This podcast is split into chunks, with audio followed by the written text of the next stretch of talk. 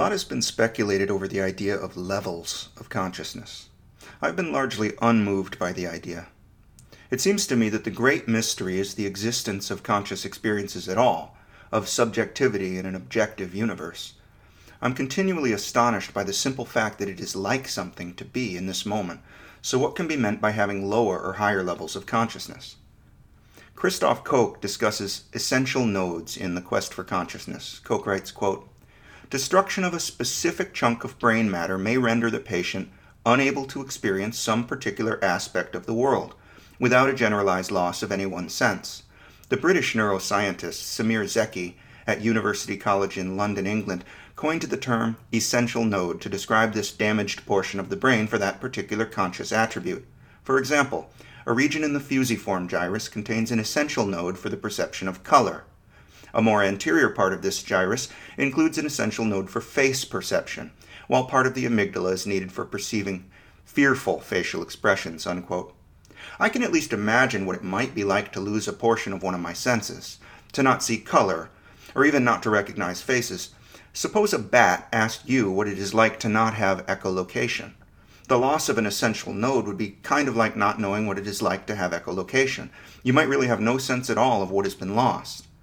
Nevertheless, you would not say that a person absent one or more essential nodes has a lower level of consciousness. You wouldn't say that about a blind person or a deaf person. It simply doesn't make any sense. The blind person is wholly conscious, just as any other person is wholly conscious. In talking about levels of consciousness, I don't think we are thinking about drowsiness versus wide eyed wakefulness either. There is something to the idea that is more fundamental than that.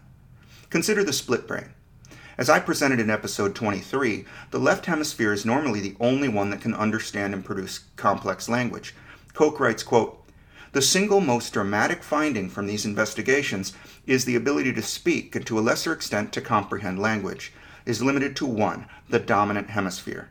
In more than 9 out of 10 patients, it is the left cortical hemisphere that speaks communicates through writing, and deals with other aspects of language with ease. The right cortical hemisphere has only limited language comprehension and can't talk, although it can sing. When a split brain patient talks, it is his or her dominant hemisphere that is in control. The non dominant hemisphere is mute.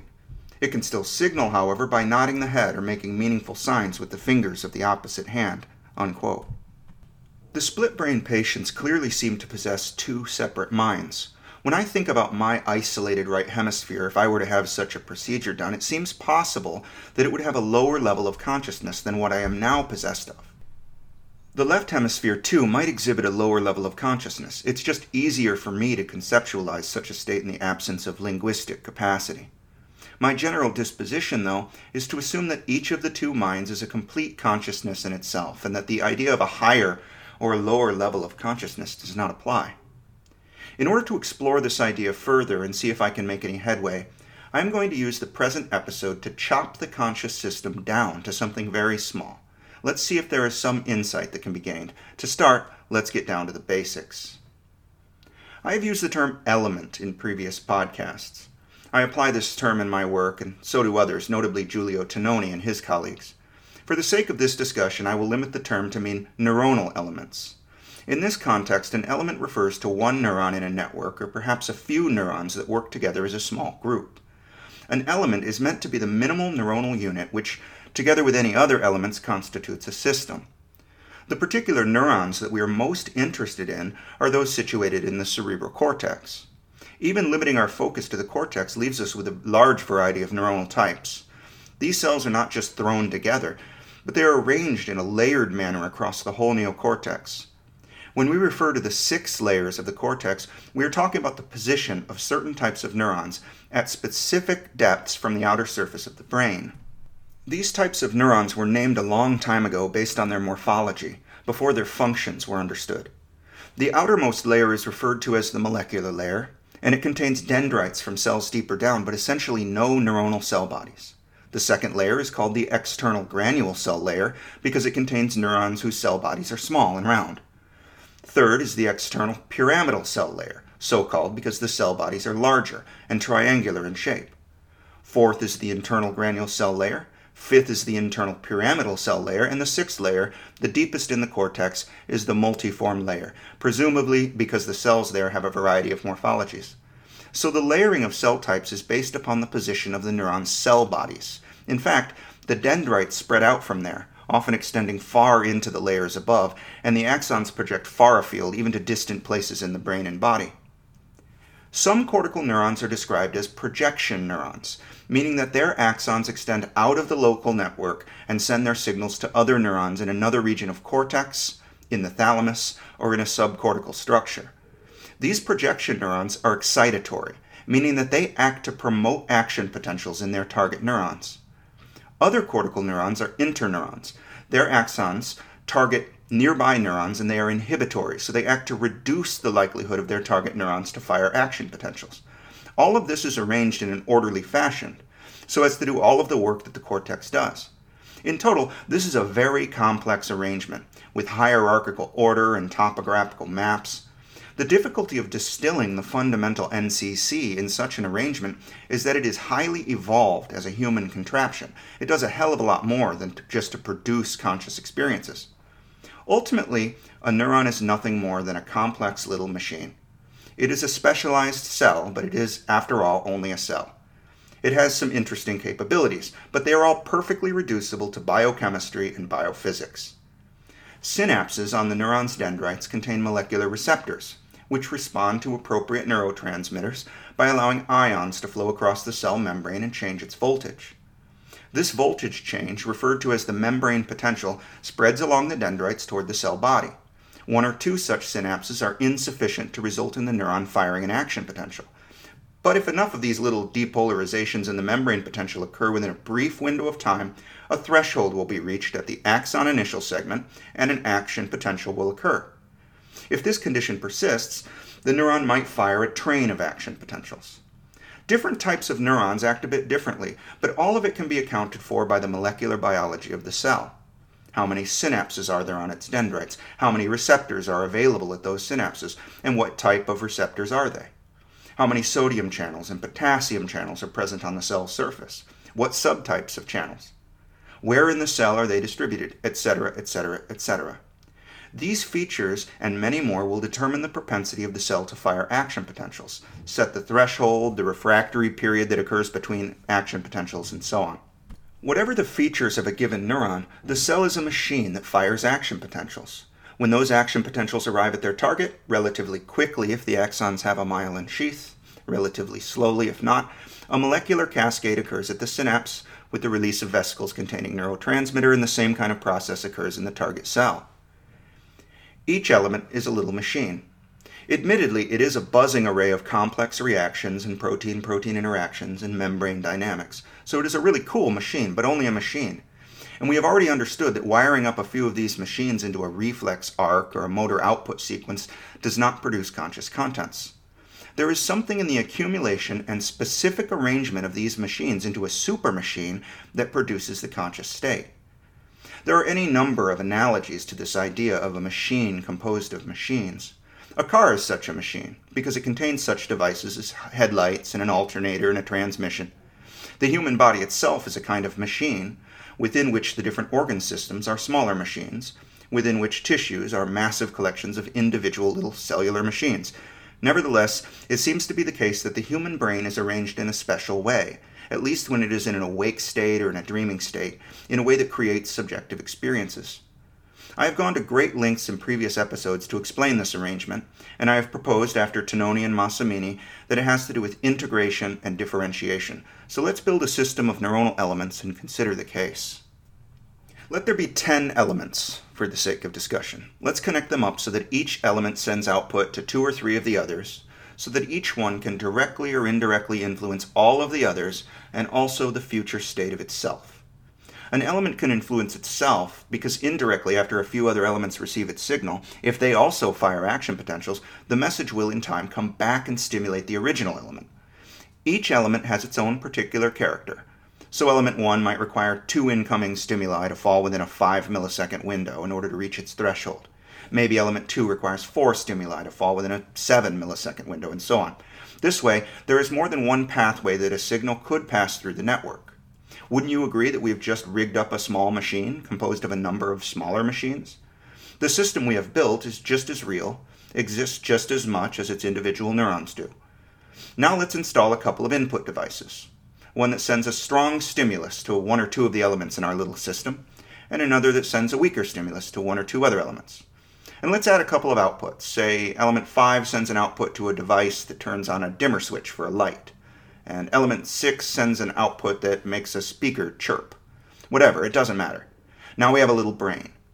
How it behaves is an empirical question based entirely on how we set it up. We can run an experiment by playing around with our two stimulating devices, individually or together. The result is some amount of light turning on and off and some quantity of chirping noises.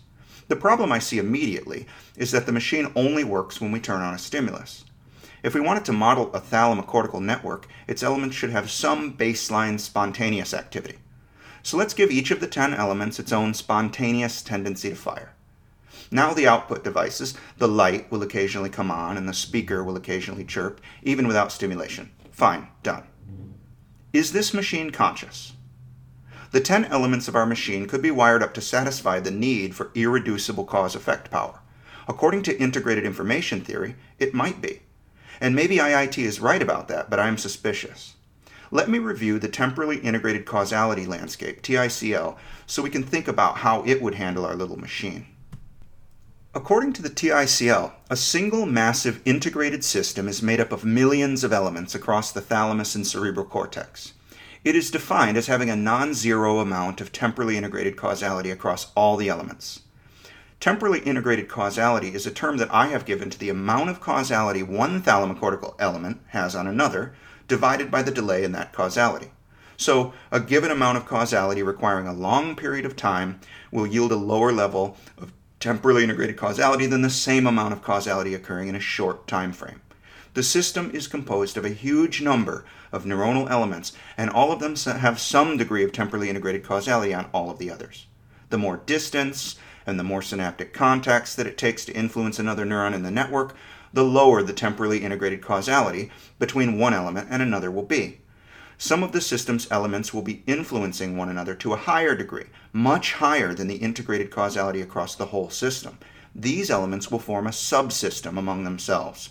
The subsystems are groups of neuronal elements within the system that have a higher degree of temporally integrated causality than that of the larger system. Each subsystem is therefore an integrated entity within a larger integrated entity. From the point of view of the system, the dynamics of its subsystems produce conscious contents. According to the TICL, could the 10 element machine be conscious? Here is where a problem occurs to me. We established that each neuron is itself a little machine. It has parts that work together the dendrites, synapses, cell body, axon, initial segment, axons. What difference does it make if we simply connect up 10 of these into a bigger machine? The 10 elements are just parts of a machine. Shit, why would it be conscious? I don't think it would be. If it were, then we would be living in a quite panpsychist world. Moreover, there would probably be thousands of individual conscious minds arising from its workings, from the workings of a single human brain. Of course, this can't be ruled out. But let's revisit the characteristics of consciousness that we are seeking to explain. This is from the second episode of the podcast. I said, the essential characteristics of consciousness that I have described may include peculiarities of human consciousness. Are all of them necessary for consciousness per se? Let's review the features of human consciousness in brief. Human consciousness is a unified composition of contents. The contents are specific and meaningful, and they exist from a point of view. Human consciousness is continuous in time, it is limited and coherent. Okay? So I am suggesting that our 10 element machine does not produce consciousness. At the same time, I am arguing that the human thalamocortical system, with its millions of elements, does. Let me consider the characteristics in turn. 1. Human consciousness is unified. I think I have established that the 10 element machine is unified, just as a much bigger machine which ex- exhibits integration across all of its elements is unified. 2. Human consciousness is a composition of contents. To me, this is not satisfied by the 10 element machine as described. The reason for this is that I do not really see much capacity to produce subsystems within such a small structure, with this many interconnections, but maybe. 3. The contents of human consciousness are specific and meaningful from a point of view. According to the TICL, the point of view must be that of the whole 10 element system. The contents have to be specified by the arrangement of subsystems within the 10 elements. There is not much room here for subsystems. But if we imagine one or two subsystems could occur within the 10 elements, the meaning would be almost nothing. 4. Human consciousness is continuous in time. We actually experience this continuity. We see and feel things changing and appearing and disappearing. This has something to do with working memory, as I've discussed before. Our little 10 element machine doesn't have anything like this. And 5. Human consciousness is limited and coherent. This could be more or less satisfied by the 10 element machine. Narrowing in on the distinctions between the system producing a human mind and the little 10 element system, we can focus on two general points the contents and the continuity. To begin with continuity, which seems like a simpler fix, it seems that we are going to need some feedback loops to keep certain signals going. I'm not an engineer. I do not know how many more elements or special devices it would take to augment the little system so that it had a little working memory. But just for the hell of it, let's say we need more elements, say a total of 50 elements, hooked up such that some of them are specialized for feeding back and maintaining certain activities in the system. This is a very rudimentary and hand waving suggestion, but I don't think it matters that much for the sake of this discussion. Let's pretend that our 50 element system is integrated, that each of the elements has its own special characteristics and connections with some subset of the others, and so on. Let's call this little system 50. And of course, we still have two input devices and two outputs from the system. All right, we can imagine that this is sufficient to put away the continuity problem. How about conscious contents? After all, what is consciousness without contents? I don't think this concept is even coherent. Thomas Nagel defined consciousness as it being like something to be. Consciousness without contents is being without something that it is like to be. That's what I mean by it being an incoherent concept. If our machine, now a little 50 element system called 50, is to be conscious, it has to be able to experience contents. In human consciousness, the contents are specific and meaningful from a point of view. Could 50 experience specific and meaningful contents? According to the TICL, contents emerge from subsystemic activities. So the question here is are there distinguishable subsystems possible within 50? In principle, such subsystems are possible. So let's allow that 50, with the characteristics I have laid out, is indeed conscious. In the manner of TICL, the 50 elements have some non zero quantity of temporally integrated causality within which at any given time, there are one or more subsystems consisting of elements across which some higher degree of temporally integrated causality occurs. What would it be like to be 50? I have said that the contents of consciousness as they occur, emergent from the human brain, are specific and meaningful. How specific and meaningful are they to 50? Suppose a subsystem has arisen over 10 elements with a very high level of temporally integrated causality. Assuming that 50 accordingly experiences something, what meaning will that something have? Does it matter if there are other subsystems co occurring against which to compare? I cannot say whether a machine like 50 would actually exhibit a conscious mind, but if so, then it is reasonable to allow that fruit flies, with their thousands of neurons, might be conscious too, and something can be said on their account with regard to levels of consciousness. And yet, as I have said, one is either conscious or not. So perhaps it isn't so much a distinction between low levels and high levels of consciousness which should be made, but a distinction between low and high levels of meaning. John Searle argued that conscious contents have meaning. He wrote in his book The Mystery of Consciousness quote, The important point is that the mechanism is defined entirely in terms of the manipulation of symbols.